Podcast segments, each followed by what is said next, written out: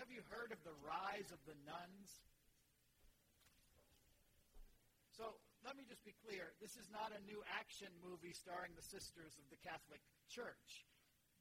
It's not N-U-N. I thought that was pretty clever. You guys are looking at me. Is the rain that dampening your spirits? I worked hard on that. I thought that was good. Rise of the Nuns, new action. Okay, back the tape up. Let's try again. Nuns as in N-O-N-E-S, as in those who list no religious affiliation. You may have heard, it was really last year when the report came out from the Pew Research folks that the number of people who were listing themselves as having no religious affiliation had doubled. In fact, there were stories about the death of Christianity or the death of evangelicalism and all this sort of thing. It was actually quite interesting. A lot of things were written about it. Actually, there were on the other hand, there were many who came to the defense, you might say, particularly of evangelicalism, that if you look beyond those particular studies or statistics, that you saw some growth among evangelical churches and the like. But it really got a lot of press, I guess, mostly for those of us who live in church world, judging by your tepid reaction to such things. But nonetheless, it is a phenomenon. It is something that, when asked years ago, not too many years ago, most people, and still most people do, but a larger number of people would select Christianity of some sort on any of those surveys. And more recently, more and more people who may have been raised in church, who may have grown up around Sunday school and vacation Bible school and all those sort of things that marked a lot of people's childhood, decided along the way that that didn't really fit anymore, and so they've called themselves people who have no religious affiliation, or the nuns. Larger percentage happening. And it's interesting because in some ways it's understandable, because religion, if that's how we want to term it, and that's kind of the way we'll start today, religion, well, it has a lot of things against it, doesn't it? In the name of religion, lots of things have been done that many wouldn't be very proud of. Lots of things are being done in the name of religion, even in these days. Things that are, well, on the news, things that show up, things that kind of grab the front page headlines. And certainly there are many religions to take, but even if we just narrowed it down to in the name of Christianity, at times the history of that religion hasn't been exactly the most pristine. We could go back to things like the Crusades or the Spanish Inquisition or some of those times in history where in the name of religion, in the name of Christianity, things happen that we might not be so proud of. But even if we were to say, okay, that was a long time ago, what about today, preacher? I'm glad you asked. Things happen even in our modern world in the name of religion that, well, also make the front page of the news, and it usually involves those individuals that for some reason or another have decided religion, namely Christianity, is a good way to, pad their bank accounts or, I can't say it that way. The phrase that popped into my head would be inappropriate in church world. We'll just say, use it for personal pleasure. Is that fair enough? If you want to know what I was thinking, I'll tell you afterwards, and I'll just be interested to see. Anyway, sometimes, right? In the name of religion, there are these scandals. Even last year, there was a movie out that highlighted one of those scandals. Spotlight, I think, was the name of the movie, which covered a Boston Globe reporting team that dealt with some of the abuses that happened in the Catholic Church.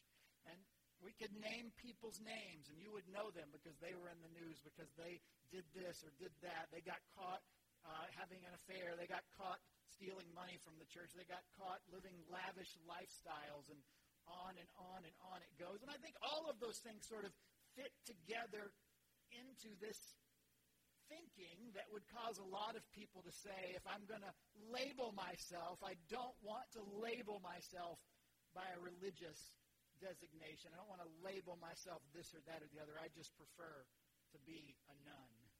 Again, N-O-N-E, because, the habit, N-U-N. Have you caught up yet? Because I can just keep going down this road. Beat the joke to death, nonetheless. And while that's the case, I think All of us, even here, I mean, you're in church today. You're doing something, dare I say, that some people would call religious. There's something about what motivated you to come here. Even then, you would admit, as I would have to, that there's some things that don't speak well of Christianity. They don't speak well of this religious faith that we adhere to today. But that's not the only issue. Because even though we want to point to the bigger things of these individuals that exploit religion for their own personal gain, you know, I've done it too. Oh, now you're paying attention. Oh, by the way, you're in it as well. Let me just ask it this way. Has anybody here ever prayed for your sports team? Anyone? Anyone at all? Yes, roll tide. I heard you. Why? What are we trying to do? We're trying to somehow, like, leverage whatever is this religious faith to our benefit. To somehow, you know, okay, dear God, you know, I like the team that wears garnet and gold or orange and blue or red and white. What else do we have here? I don't remember the hurricane colors. But you, yeah. Green and orange, okay. And you know that last year the team wearing the other color, they had a better year than us. And you know they've beaten us for 3 years in a row. And God, don't you think you being a fair and just and righteous God and all, you should intervene on behalf of my team because I'm sure there are more Christians rooting for my team than that other team. Amen.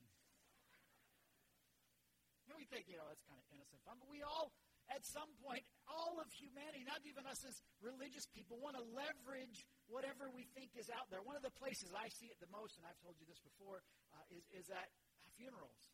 I've done many for people that unfortunately I didn't know and had to stand before their family and talk.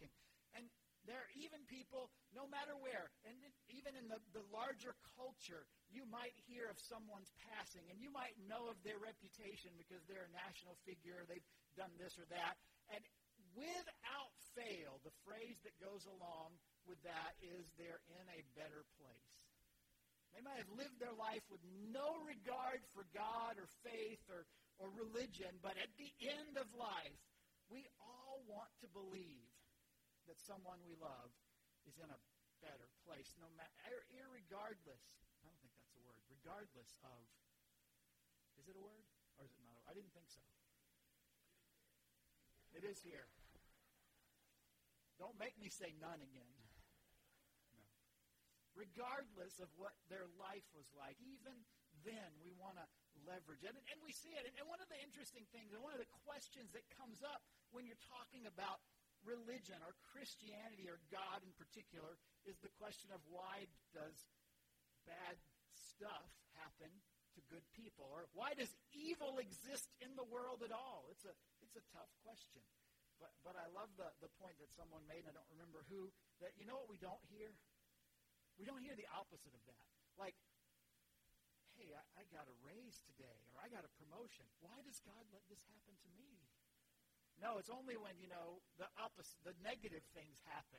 And don't get me wrong, it's hard to answer those questions at times. It's hard to deal with the reality that if God is all-powerful, if God is, as we sang to start our service, good, then why is there tragedy? Why is there all of these things in our world that just don't make sense?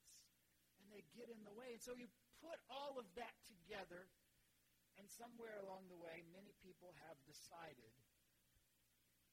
that they don't necessarily want to identify with faith anymore. Now, as I was thinking about this, one of the things I had to think about is, who am I going to be talking to today? Because sometimes it's an important question. Because I wondered as I'm talking to you today, I know who I want to talk to, I know who I'd love to have this conversation with, and my guess is the majority of you here aren't in that camp. I'd love to have this kind of a conversation, to look at the things we're going to look at today with people who identify themselves as not religiously affiliated, who might have once been involved in church or church world, as we affectionately call it around here, and somewhere along the line have decided it wasn't apropos to the grown-up world they began to live in. I'd love to have that conversation with them. And I'm guessing, though I'm looking at people that probably have some affiliation in mind who want to identify with faith and who want to try to live out faith, that you know people, you may be related to people or work alongside people or be neighbors with or have friendship with people that have the exact kind of questions and have the exact kind of thoughts that we've been talking about today. So here's what I want to say to start out with. Over the next several weeks, we're kind of going to dig into this idea and try to find out some things we can learn from Scripture to deal with. What about religion? What about faith? How can we answer some of those questions? It's not apologetics. It's not going to be why do bad things happen to good people week in and week out. But it's going to be what can we see in Scripture that might be helpful. So here's what I'm going to, here's like the application before we even get started. You have people that you know that feel this way. So I'm going to encourage you to listen today and to think of that person and to see if over the course of the next several weeks you might either have that conversation with them or say, hey, come to church with me, which I know is a really crazy thing for a lot of people to do because church is scary and intimidating and all that sort of thing. But maybe invite them or take some of the ideas and have this conversation with them, because I think what we'll find is that too often as we seek God, we connect Him, or we have connected Him to some things that don't actually truly represent who He is. He has been, through no fault of His own, and religion has been, at times through no fault of its own, connected in ways that don't accurately represent the gospel, as we might say, or the message and life and death and resurrection of Jesus Christ. And so we're going to try to look at that angle for the next several weeks and see if we can't talk and connect some ways. And I hope, on the other hand, since I'm talking about, I'm guessing, a predominantly religiously minded congregation. By the way, I hate the word religion. You'll see, I'll get there eventually. I don't even like the word spiritual, because I always want to ask, and I told you this before, if you say you're spiritual, I want to ask, which spirit exactly? Because there's more than one. I want to be a godly, Christ-like person. That's kind of my, I like those words. So we'll get there eventually, but in this context, we're not talking about that. We're talking about religion and Christianity in the broader context. How can we connect what we want to live out and experience and proclaim as the message of Jesus in a world that increasingly wants to kind of keep religion at arm's length? And so one of the ways we're going to do that today is looking at the story of someone who became a Christian. Now, not just anyone, actually. Pretty important someone. Someone who we credit with writing about half of the New Testament. And so if you're familiar with church world and you've been around, you know that's a guy we call Paul, or the Apostle Paul. Now, I talked about this, and I always, it comes up a lot around Easter. But and this is actually, okay, here's a commercial. Are you ready for a commercial? Because like when you watch TV, commercials, so today you did a commercial and a sermon. And it's not for that new movie, Rise of the Nuns. Oh, now you're catching up. Good. It is for. Today, if you want to stick around afterwards, I teach a little class, and we're going to talk about where the Bible came from. Because we've had this conversation with different people over, why do we have a Bible? Why can I go to a store and buy a book like this that's bound and it says on the front, Holy Bible? Or if we're honestly dealing with the year 2016, why can I go on the App Store and get the YouVersion Bible app? Because how many of you have the YouVersion Bible app and use it more than the printed Bible? Just curious, yeah, okay. So it's kind of the way it works. Same thing. Why do we have that? Why is there such a thing as a Bible?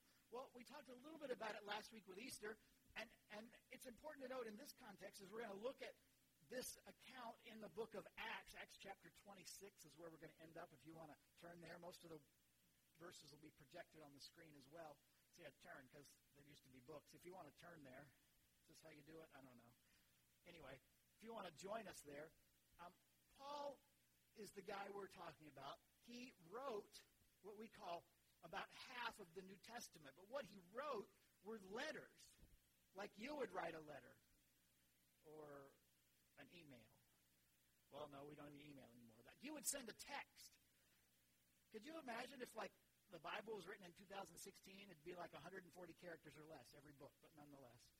That's how it would work. But anyway, he wrote a letter, like actually dictated, had a secretary, amanuensis, that's a fun word for today, write it down. He dictated this letter that he wrote to groups of followers of Jesus or churches all around the area. And what the letters were called, and the reason the books of the Bible are called what they are, is because it's mostly the name of the city or the person to whom he wrote the letter. For instance, we have the book of 1 and 2 Corinthians.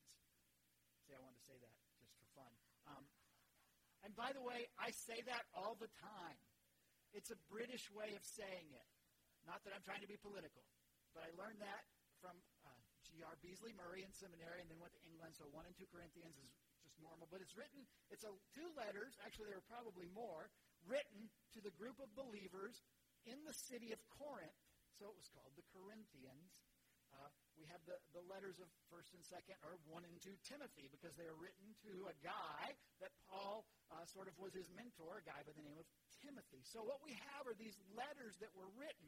And as they were written by Paul or others in the first century, right around the days and time of Jesus or shortly thereafter, they were seen as important, and they were preserved and collected and copied and shared, and eventually, years later, they were all put together into what we call the New Testament, which was then joined to what was called the Old Testament, which became what we call the Bible. But what we look at today in the book of Acts is a collection of ancient writings from around the first century, probably the mid-first century, just 20, 30 years after Jesus walked the earth.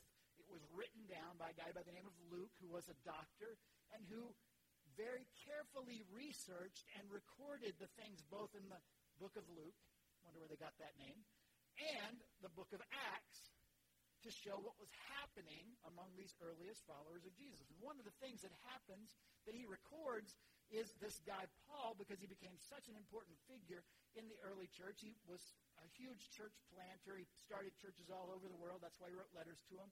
And more than that, before he was a Christian, he was a very religious person. He was probably one of the most religious people you could have possibly met. He would have been obnoxiously religious. Now, his religion was Judaism, which is a wonderful religion, and with a name like Rosenbaum, you would expect me to say that. I didn't bring my yarmulke today, but nonetheless. Wonderful. In fact, on Wednesday nights, we've been studying the book of Leviticus. Ooh, I heard that murmur go through the crowd. Oh, he's been studying Leviticus. I can't wait. Leviticus is a fascinating book. Because Leviticus is written in a time in history where the people of that era in the ancient Near East and all the surrounding areas to Israel looked at the gods as very capricious and vindictive who had to be placated. And so you made sacrifices, or you did certain religious rituals to somehow get the gods on your side. And then we come to this book of Leviticus where God himself, the only true God, reveals that, hey, you don't have to wonder anymore how we can have peace with each other. Here is how you can know, which was unheard of in that period of time, you can know that we are okay with each other by doing these things I'm about to tell you. When you think about Leviticus that way, it's a whole different way of looking at it. So Paul comes out of that tradition where they had these very particular things. This is how you have peace with God. This is how you make sure you and God are okay. And he upheld that tradition. He was committed to that tradition. He was ingrained in it. He was well educated. He went to the seminary of his day. He was training under a guy by the name of Gamaliel, who was a Pharisee and one of the leading scholars. He knew his religion. And then something happened. What happened, you ask? I'm so glad. Let's see what Paul says happened. It says in Acts chapter 26, we're going to begin at verse 9. We're going to begin actually in the middle. I should tell you why he's telling the story. That might be an important part of context. Paul is telling the story to the guy by the name of King Agrippa, whose grandfather was Herod that had the soldiers go into Bethlehem and kill all the little boys because he had heard there was a new king born. So we're connected to that guy. So these kings and Scripture are all connected together. The reason Paul's talking to King Agrippa is because he had been arrested. In fact, there's actually a little bit of misunderstanding about him. He had kind of stirred up the crowd, and then the Roman authorities come along and they arrest him because they want to squash what seems to be a problem. And one of the leaders of the Roman authorities said, hey, you look like this Egyptian guy that we're looking for that's starting riots all over the area. Paul says, no, that's not me. He says, but hey, since it's not me, can I talk to the people? And so they let Paul talk to the people, and Paul talks, and they get angry. I almost said a word that I'm not supposed to say in church again. They got upset, and they're going to try to kill Paul. And to calm the crowd who's chanting for his death, the Romans decide to take Paul and have him flogged or beaten. And right as they're strapping him down to flog him, Paul says, hey, you're allowed just to flog me as a Roman citizen without proper trial? And that's when everything stops, because they didn't know he was a Roman citizen, and Roman citizens had certain rights. And so they stopped the proceedings, and now we've got to figure out what's really going on. And so they send him to Agrippa, and Agrippa's asking about him, because this is a pretty well-known guy. He's stirred up some trouble, and he's telling King Agrippa, kind of sort of a trial-type setting in some ways, his story. And he says this in verse 9, I too was convinced that I ought to do all that was possible to oppose the name of Jesus of Nazareth. And that is just what I did in Jerusalem. On the authority of the chief priests, I put many of the saints in prison, and when they were put to death, I cast my vote against them. This is the kind of guy he was. Before he was a follower of Jesus, before he was a Christian, he was that good Jewish leader. And when this new religious movement, from his perspective, started, they were called The Way at times back then, he was going to stamp them out. And the only way he knew to do that was to arrest them, to try them, and even as it says there, even have them killed. His name back then was Saul. We'll see that in just a minute in the story. And he's going around from place to place, particularly with the intent as a religion. I mean, this is a good religious dude, right? I mean, we've got some Christians here. You identify as Christians. Have you ever said, no, let's not go there, nonetheless. But this is a guy who's committed to his faith. He's not slacking or lacking in the religion department. He is into his religious practice. Verse 11, it says, many a time I went from one synagogue to another to have them punished, and I tried to force them to blaspheme. In my obsession against them, I even went to foreign cities to persecute them. And it was on one of these journeys, verse 12, that I was going to Damascus with the authority and commission of the chief priests. At about noon, O king, as I was on the road, I saw a light from heaven, brighter than the sun, blazing around me and my companions. That must have been pretty intense. I mean, noon. Today, noon might not be too bright, but yesterday was a pretty sunny, warm day. Anybody outside at noon and look up? Have you ever looked at the sun? Don't do it, by the way. They tell you not to do it. Don't do that. But have you ever accidentally just, anyone?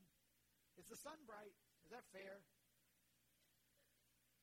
I mean, the sun is bright enough that just glancing at it hurts, right? I mean, you can't look at it very long with intent. You have to look away. Even if you tried, like, I'm going to ruin my eyes and stare at the sun, you could not do that for very long. It physically hurts. So the picture here is noon, the brightest part of the day. There's the sun, yeah, but then there's this other light. How bright do you have to be brighter than the sun? 93 million miles away. And think about the amount of light it puts out, not just in our little corner of the world, but all over the world. Amazing. This must have been, and you would expect, as we see, a very memorable moment. Verse 14, we all fell to the ground, and I heard a voice saying to me in Aramaic, Saul, Saul, why do you persecute me? It is hard for you to kick against the goad. Saul, Saul, why do you persecute me? Now, this must have been a shock to Paul, because as we just saw, he was the most religious guy you could imagine, had been steeped in it, had devoted his life to it, thought with all of his heart and with everything that was in him that he was doing what God wanted him to do. He was doing what God had revealed to Israel as the right way, and he was trying to stop any other thought of what could happen. And this voice would say to him, why do you persecute me? It's hard for you to kick against the goads. Now, the goads, not really something that we know. It was kind of a pointy spear-like sort of thing that you used on on your livestock to make them go where you wanted to. And so it's a way of saying, you can't fight this. This is a no-win situation. Why are you trying to do something that can't happen? It's hard for you to keep doing this. And then verse 15, Saul asked an incredible question. Who are you, Lord? Saul, the religious man. Saul, the persecutor of anything that would stand against Judaism, the revealed way of God for his people, is asking the God that he had spent his life learning about, who he had devoted his life to serving, who are you? Admitting, as it were, in that moment, that he might have had the wrong view of God and what he wanted and what he expected. Who are you, Lord? As if to say, I thought I knew you, God. I thought I was on your path. I thought I was on your team. Who are you that would come against me like that? And the answer comes, I am Jesus, whom you are persecuting. The Lord replied, now get up and stand to your feet. I have appeared to you to appoint you as a servant and as a witness of what you have seen of me and what I will show you. I will rescue you from your own people and from the Gentiles. I am sending you to them. So, Paul, here's your new message. You thought you knew me. You thought you were on the right track. Now I'm changing your assignment. Here's where I want you to go. Here's what I want you to do. I'm sending you to them. And then listen to what he says. To open their eyes and turn them from darkness to light and from the power of Satan to God. Big stuff there, to open their eyes because they're not seeing what they're supposed to see, to turn them from darkness to light because they're kind of groping around in the dark, and to remove them from the power of Satan to God. Now, some of you ladies were at Beth Moore this weekend. Who all went? I thought I'd hear a scream. That was just a, ooh. Now, I hear, because I know someone that went, that she talked about Satan a little bit, and she made the point, am I right? You got to tell me. He is not only a liar, but he is a deceiver, which is way worse, way tougher. Because a liar, sometimes somebody tells you a lie, you can kind of pick up on it. You can see their body language, there's a whole sort, kind of have a feeling, okay, that was a lie. But a deceiver, he has the idea that they're really good at it, that it's not just a lie here and there, but it's that their whole way of approaching you is to try to trick you and deceive you and fool you into doing something that otherwise you might not should have ought to done. And here is what Paul is saying, to turn them from the power of Satan, who has deceived, we might say, who has convinced you that this is the way to go and you has been wrong, has convinced, in fact, huge parts of our world that the right way to deal with God is through this religious system or this ritual or this activity. I grew up in a church, a Baptist church, my whole life grew up. One of the things, I love this part of our bulletin. I don't know why it was there. It took me forever to do this. And if you've ever been, like, I guess you have to be A, my age, and B, grew up in a Baptist church, but some of the things on the bulletin had asterisks by them. Did your bulletin have that? Do you know why there were asterisks by some things on your bulletin? There's a little note at the bottom. You know what it said? Congregation, please stand. So that was important. Now you have to know, when you get to this point, you see the asterisk, that means everybody stand up. See, here, you don't know what you're supposed to do, right? I'm supposed to stand. Especially like that song after the offering. You're like, do I stand before I make the offering? Can I stand up before the plate goes? Do I have to wait till after the plate gets by my row and then I can stand? Oh, but the person in the second row stood up. I feel like I'm not a good Christian if they're standing and I'm sitting. It's like they're a better believer than me because I'm not. Mm-hmm. I mean, little things like that. Now, I've been in some Catholic services which are very structured, and there was no asterisk in the bulletin. I don't think there was a bulletin. But you knew who had been in that church before. Because the priest would say something, and they would just talk back to him. And they all said the same thing. And it was really odd. I mean, I guess we did that. I said, God is good, and you said, all the time. Yeah, and some of you are like, why are they saying that? I didn't know you were supposed to say that. But in that, and then sometimes they would just all stand up. And then sometimes you'd hear that clack because they'd put the kneelers down. They'd all get down. Not like get down, but get down. You know what I'm saying? That's different. We don't get down like that in church. That's not how it works. But they'd all kneel down. And then they stand up again. And I'm just like, I'm a half a step behind. Because I was never sure what was next. You know, and there's these whole systems. And a lot of people have connected somehow the idea that God is happy when you follow the system. And they've bought into this system.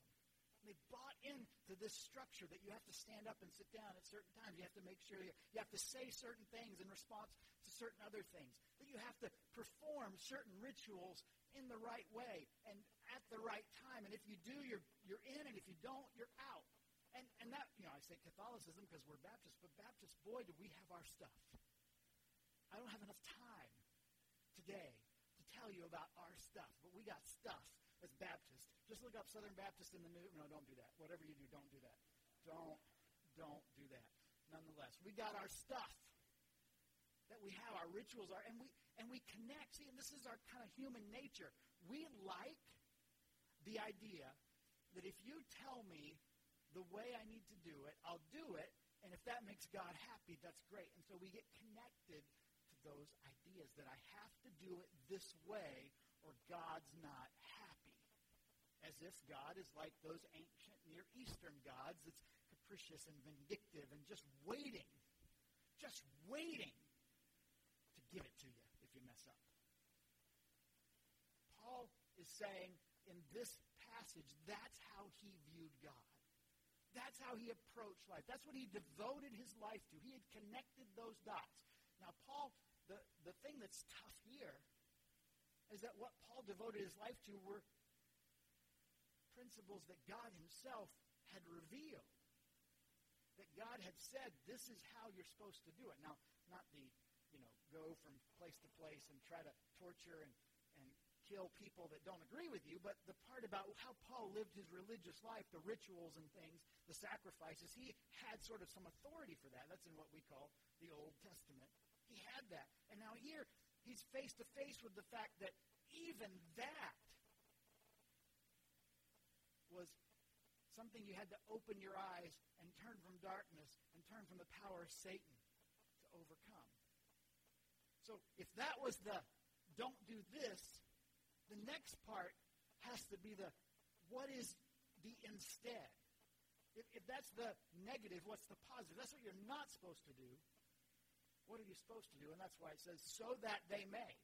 And this is the hook, we might say, in a lot of that stuff we talked about earlier, particularly those personalities and those individuals that have used religion for their own good. This is, you know, if you listen to me and buy my book and buy my prayer cloth and send me money and drink the Kool-Aid or whatever it is, you do these things and you're right with God. But what does Paul say? Who had thought you do these things. I have this system. This is how it is. When God called him out of that, he said, no, here's what is the thing Jesus himself, I am Jesus, we started in verse 15. And as he reveals it to Paul, he says to open their eyes, turn them from darkness to light, turn them from the power of Satan to God, so that they may receive forgiveness of sins and a place among those who are sanctified by faith in me. So that they may receive forgiveness of sins. Now, you know why we're a Baptist church and not a Catholic church?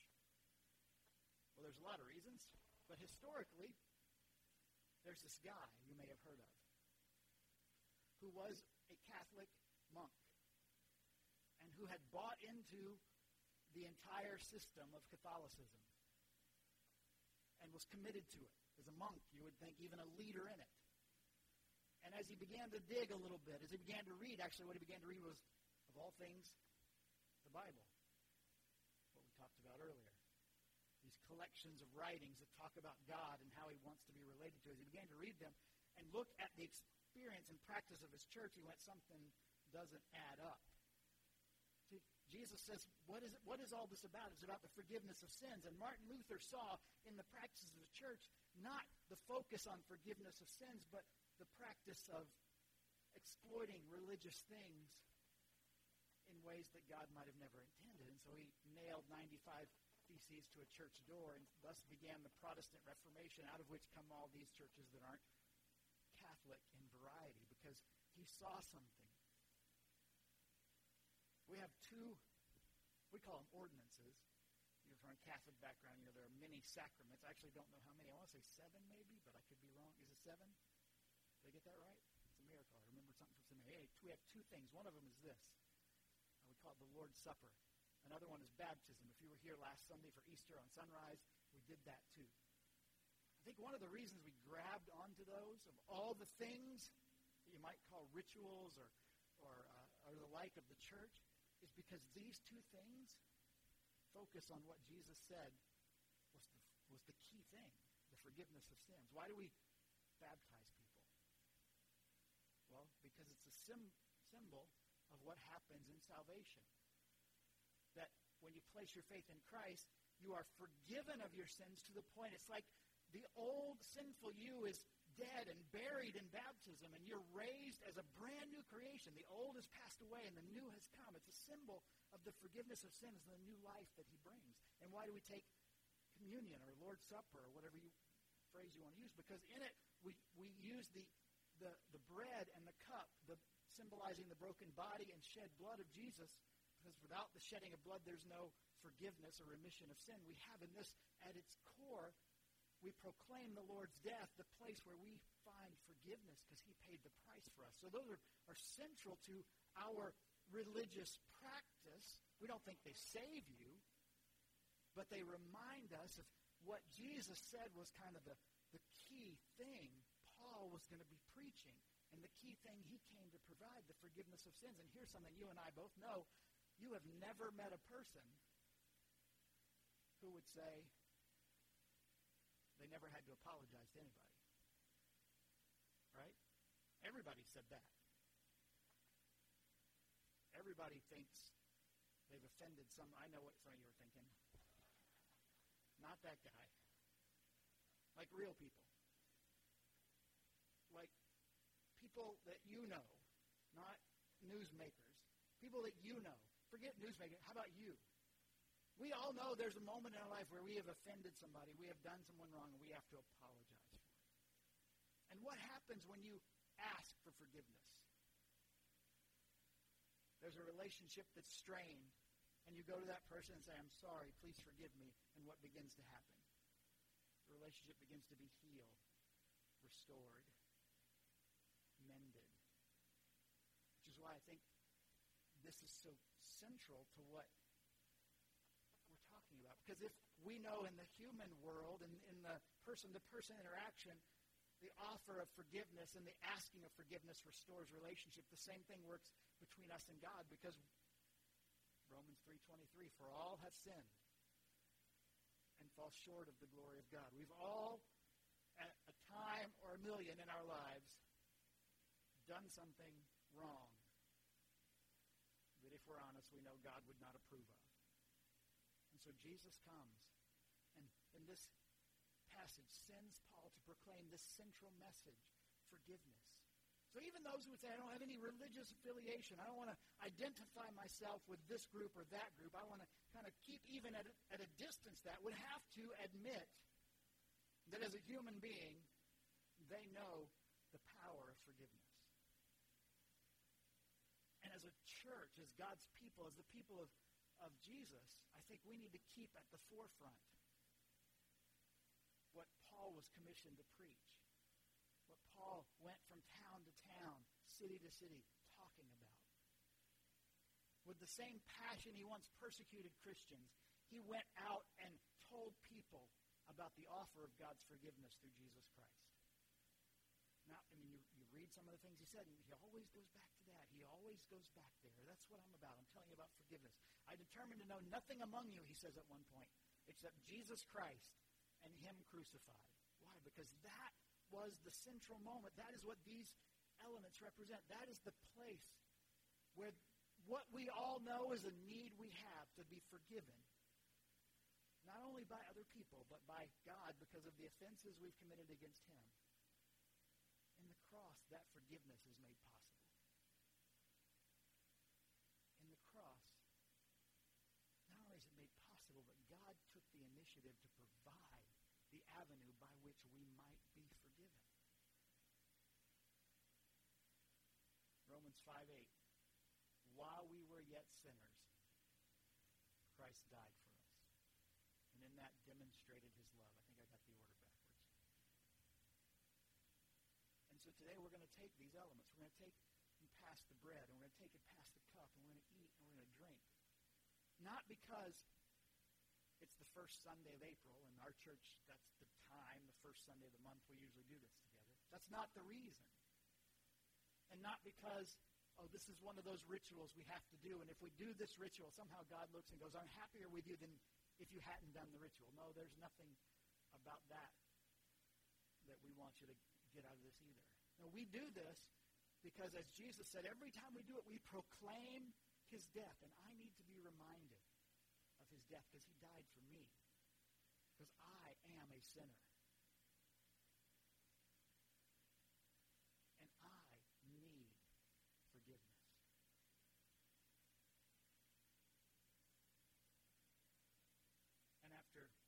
Using these elements to symbolize what would come, he left that room. And over the next hours would go from agonizing prayer to a brutal beating and mockery.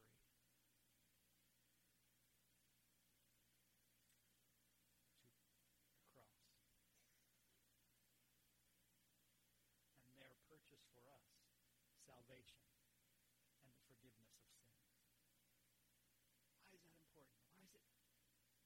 Why is it what Jesus would say to Paul? I want you to go to everyone and tell them this message, that I have come that they might receive forgiveness of sins. Well, here's a thought. When forgiveness is not at the center of our Christian faith, usually what comes out of it is control. What do I mean? This is what I mean. If I don't say, if you believe in Jesus, you're forgiven, I usually say, well, you could be, but you've got to. And then I begin to tell you, these are the ways that you can know or be certain or have even a little bit of assurance that you're forgiven or that God is okay with you. And I can use those things, and people have used those things, and people do use those things in the name of religion to manipulate and control, usually for their own benefit.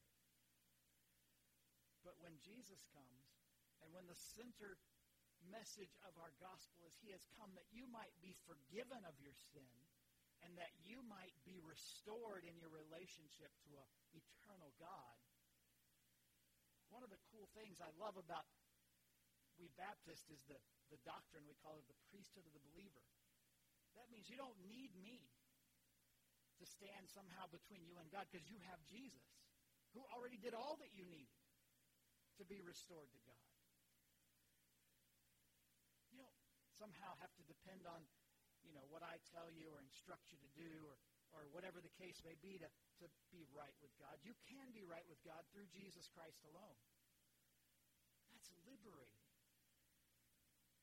And that's the message